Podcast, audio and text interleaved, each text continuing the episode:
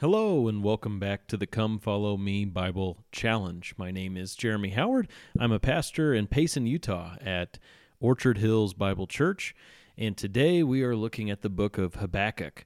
What I've been doing in this series is following along the uh, Church of Jesus Christ of Latter day Saints curriculum schedule for Come Follow Me, their Sunday school program. And in 2022, that organization has been going through the Old Testament. And for the week of November 28th to December 4th, Nahum, Habakkuk, and Zephaniah are on the schedule. And uh, those are small books. You know, that's why they're called minor prophets, is because the books are smaller. But uh, boy, trying to do all three of them is difficult. So we're just going to focus on Habakkuk today, doing a, a brief overview of Habakkuk. When I was a new Christian, I didn't know how to pronounce uh, that that name Habakkuk, so I said Habakkuk and uh, I, at that time, I think someone corrected me and said Habakkuk. But truth be told, I don't think it matters at all. So, however you want to pronounce Habakkuk, go ahead and do it. But I've landed on Habakkuk. That's that's the pronunciation that I go with. All right. Um, well, Habakkuk is an interesting book because he is in Judah. He's a prophet, of course, and in Judah he is crying out to God for mercy essentially. There's a, a verse at the start of chapter 3. The book is only three chapters. But there's a verse in chapter 3 where Habakkuk says to the Lord, In wrath, remember mercy. So he's basically just, you know, crying out to God saying, Have mercy on your people.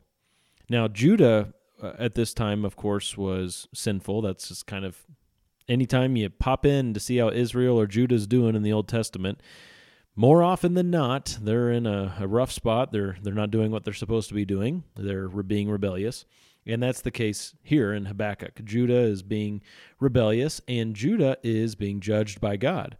What's interesting is that they are being judged by God by their enemies having success over them, particularly the Chaldeans, uh, the, they're Babylonians, these constant thorns in the side for Israel are having military victory. They're having uh, victory in battle over Judah. And this is God's doing, giving them the victory. And it's not that God is looking at the Chaldeans and saying that they're great, that the that the Babylonians are better than the Israelites. That's not it at all.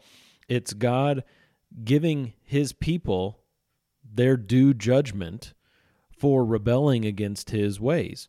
There's a verse in the New Testament, 1 Peter chapter 4, that says it's time for judgment to begin with the house of God. Well, when we go back to Israel's history, we see something of that happening in Habakkuk's time, where judgment is beginning with God's own people. And he's using their enemies, Israel's enemies, to inflict that judgment on them. And so Habakkuk starts out in his book saying, How long, O Lord, are you going to let all this go on? There's just violence everywhere and I'm crying out for help and I'm not seeing any help. And so the first two chapters of Habakkuk is basically Habakkuk and God dialoguing about this issue and God saying, You wouldn't even understand what's going on if I told you. That's what God says in chapter one. Uh, but basically, Habakkuk is wanting answers, and so God gives him some answers. And you, you can read through that, it's only two chapters. But what's very interesting is in one of God's replies to this prophet, he says something just just really deep and profound. This is Habakkuk 2 4, God speaking. He says, Behold, as for the proud one, his soul is not right within him, but the righteous will live by his faith. And so, again, it's not God saying that the Babylonians are great, that these Chaldeans are models for what God wants people to be on the face of the earth. He's saying I mean, there's a, a section in Habakkuk where he's basically saying, Woe to the Chaldeans, the ones whom he is giving victory. Woe to them. They are proud. Their souls are not right within them. I mean, of course, there are even Israelites that fit that description. But God gives this principle there is life lived, there is life a- obtained by the righteous, and it's through faith. It says the righteous will live by his faith. Now that's that's the deep, profound, interesting statement that God makes in Habakkuk. And what makes it so interesting, because it would be very easy to overlook that in, in this prophecy, just to blow by it and think, okay, yeah, whatever, and you're just reading on. But what makes us stop and pause here is that this verse comes up a couple of times in Paul's letters in the New Testament. Perhaps most famously is in Romans uh, chapter 1, where Paul is talking about the gospel and starting off his letter to that church in Rome. He says in Romans 1:16, "For I am not ashamed of the gospel, because it is God's power for salvation to everyone who believes, first to the Jew and also to the Greek. For in it God's righteousness is revealed from faith to faith, just as it is written, the righteous will live by faith." So here the apostle is making a connection between this principle that God gave the Old Testament prophet Habakkuk some 650 years before this, just about. I mean, 650 years is a long time, but but Paul is seeing this principle play out into the New Testament church. And he's saying just as it was true for the Israelite in Habakkuk's day, that he will live by faith, the righteous will live by faith, so it is still true today. And it's true today in light of the gospel, which is the, the new good news that Paul had and the other believers had that Jesus had come, the Son of God took on flesh, that Jesus died in their place for their sins and rose again, that they could be made right with God by faith. That's the good news, is that righteousness comes by faith. Paul gets very detailed about this in chapter 3 of Romans, where he says, The righteousness of God has been uh, revealed apart from the law. And that here we're getting this idea opened up from the very beginning of the letter and to the Romans that the righteousness of God comes to those who believe. The righteous will live by faith. And the good news, again, of the gospel is that through believing only, not through works, but through believing, righteousness is attained. And that is what separates biblical Christianity from every other religion in the world, every other man made philosophy or system. What separates biblical Christianity from everything else is that by faith alone, it is credited to a person that he's righteous. And this begins all the way back in Abraham's life, actually. Genesis 15 6 it says Abraham believed God and it was credited to him as righteousness. And that's that's pretty amazing. All the way back in Genesis with Abraham, that statement was made. And so here Habakkuk says and or Habakkuk has recorded God saying to him in chapter 2, verse 4, the righteous will live by faith. Paul picks it up in Romans chapter 1. Paul also picks it up in Galatians 3. He says, now it is clear that no one is justified before God by the law, because the righteous will live by faith. Same principle I was just talking about from Romans 1 that the righteousness of God comes by faith. As Romans 3 says, the righteousness of God has been revealed apart from the law.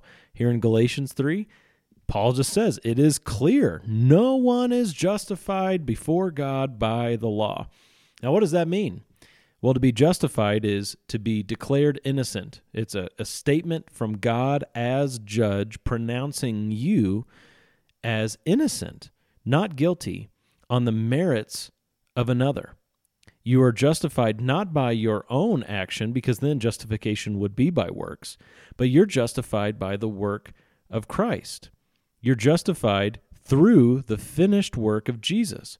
In 1 Corinthians chapter 1, it says that Jesus has become the righteousness of God to Christians. He is our righteousness. So we hold on to to what Jesus has done and we don't put forth anything that we have done. The righteous will live by faith. And that is the great, great good news of the gospel. There is nothing that you can do to make yourself right with God. And perhaps initially you think, well, that's not good news. Give me something to do. Give me a way to be made right with God. But the the reality is you can never do enough. If someone says, "Here's what you got to do," you'll do that and you'll still be unsatisfied. You'll still fall short. You still won't be able to make up for all the bad things that you've done all the ways that you've offended God and you've gone contrary to his nature, to his commands.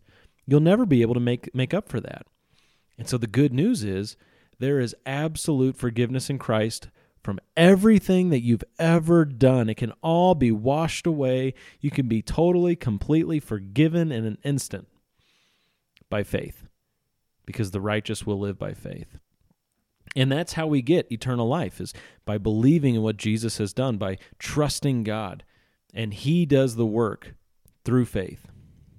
It's all by grace through faith.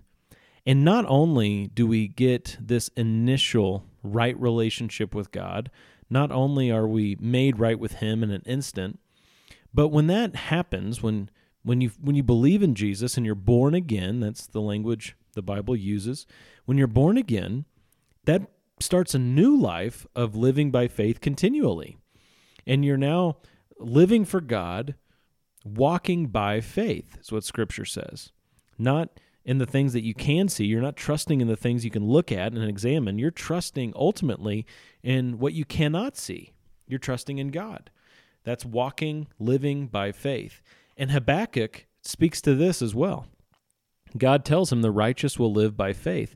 And so, chapter 3 is Habakkuk basically declaring his faith and I, I'm sure, I mean, this isn't in Habakkuk, but I'm sure Habakkuk would say, You're right, Lord, I can't understand this. Remember, God told him, If I told you, you wouldn't understand. And Habakkuk at the end here, I, am sure he would say, "Yeah, okay, this is above my pay grade. I, I can't, I can't wrap my mind around this. God, you are so much bigger than I am." But he believes. Habakkuk is a prophet. He's a man of faith, and that's what he articulates in the last chapter, and this is one of my favorite portions. It's a top 10 portion of Scripture for me. The end of Habakkuk 3, the last few verses. I'll pick up in verse 16 and read through the end, verse 19. I heard, and I trembled within. My lips quivered at the sound. Rottenness entered my bones. I trembled where I stood. Now I must quietly wait for the day of distress to come against the people invading us. Though the fig tree does not bud, and there is no fruit on the vines, though the olive crop fails, and the fields produce no food, though there are no sheep in the pen, and no cattle in the stalls, yet I will triumph in Yahweh. I will rejoice in the God of my salvation. Yahweh, my Lord, is my strength. He makes my feet like those of a deer and enables me to walk on mountain heights. And that's how the book ends. Habakkuk was told, Look, by, by God, look, I, I don't approve of the Chaldeans. I don't approve of your enemies, these Babylonians. And there's coming a day when they will be destroyed. But this is what is going to happen for now. This is what I I've said is going to happen. You're going to suffer. This nation's going to suffer. You must be disciplined for your sin. But there's coming a day when all things will be made right. And so Habakkuk says here at the end of the book, I have to believe, I have to trust, I have to wait. Though I look around and the things I can examine, the things I can look at with my own eyes, this material world, although I look at it and it's all falling apart all around me, still I will trust in God because I have a promise from God that one day this will all be made right. And that is true faith. True faith is leaning on God's promises, trusting in the invisible God, relying upon what He has said, not trusting in ourselves or our own examination of the world around us, not trusting in other people or material possessions, but trusting in God alone, even when we're going through things in life that we just simply don't understand. And you can have this sort of peace, this sort of contentment and rest with God and with everything in your life where the world is heading. You can have all of that by believing in the gospel. When you trust in what Jesus has done and you rely on Jesus as your righteousness, and you rely on the Word of God as your roadmap in life, and you look to what God has said in the Bible, you can have this kind of peace with God and peace with the world by believing The righteous will live by faith. That's a promise. So I hope that was helpful today. Thanks for listening, and God bless.